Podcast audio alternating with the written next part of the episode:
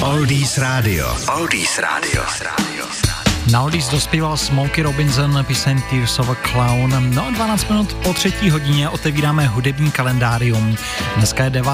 července, tak co se stalo v minulosti? Roku 1929 se narodil hudebník Lee Hazelwood. V roce 46. zase bubeník Mitch Mitchell.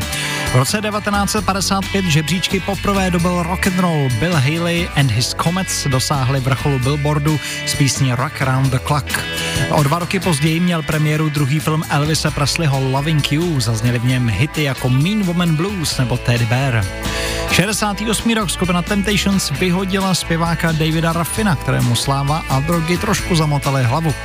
Rok 69. John Lennon se poprvé dostal do žebříčku jako solista s písničkou Give Peace a Chance. Stejný den z Beatles pracovali na McCartneyho písni Maxwell Silver Hammer. No a rok 1999 Mick Jagger se rozváděl s Jerry Hallovou a zpěvák Rolling Stones byl tím pádem opět volný pro krásnější polovinu lidstva.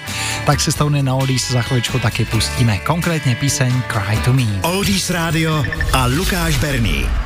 Oldies Radio. Oldies Radio.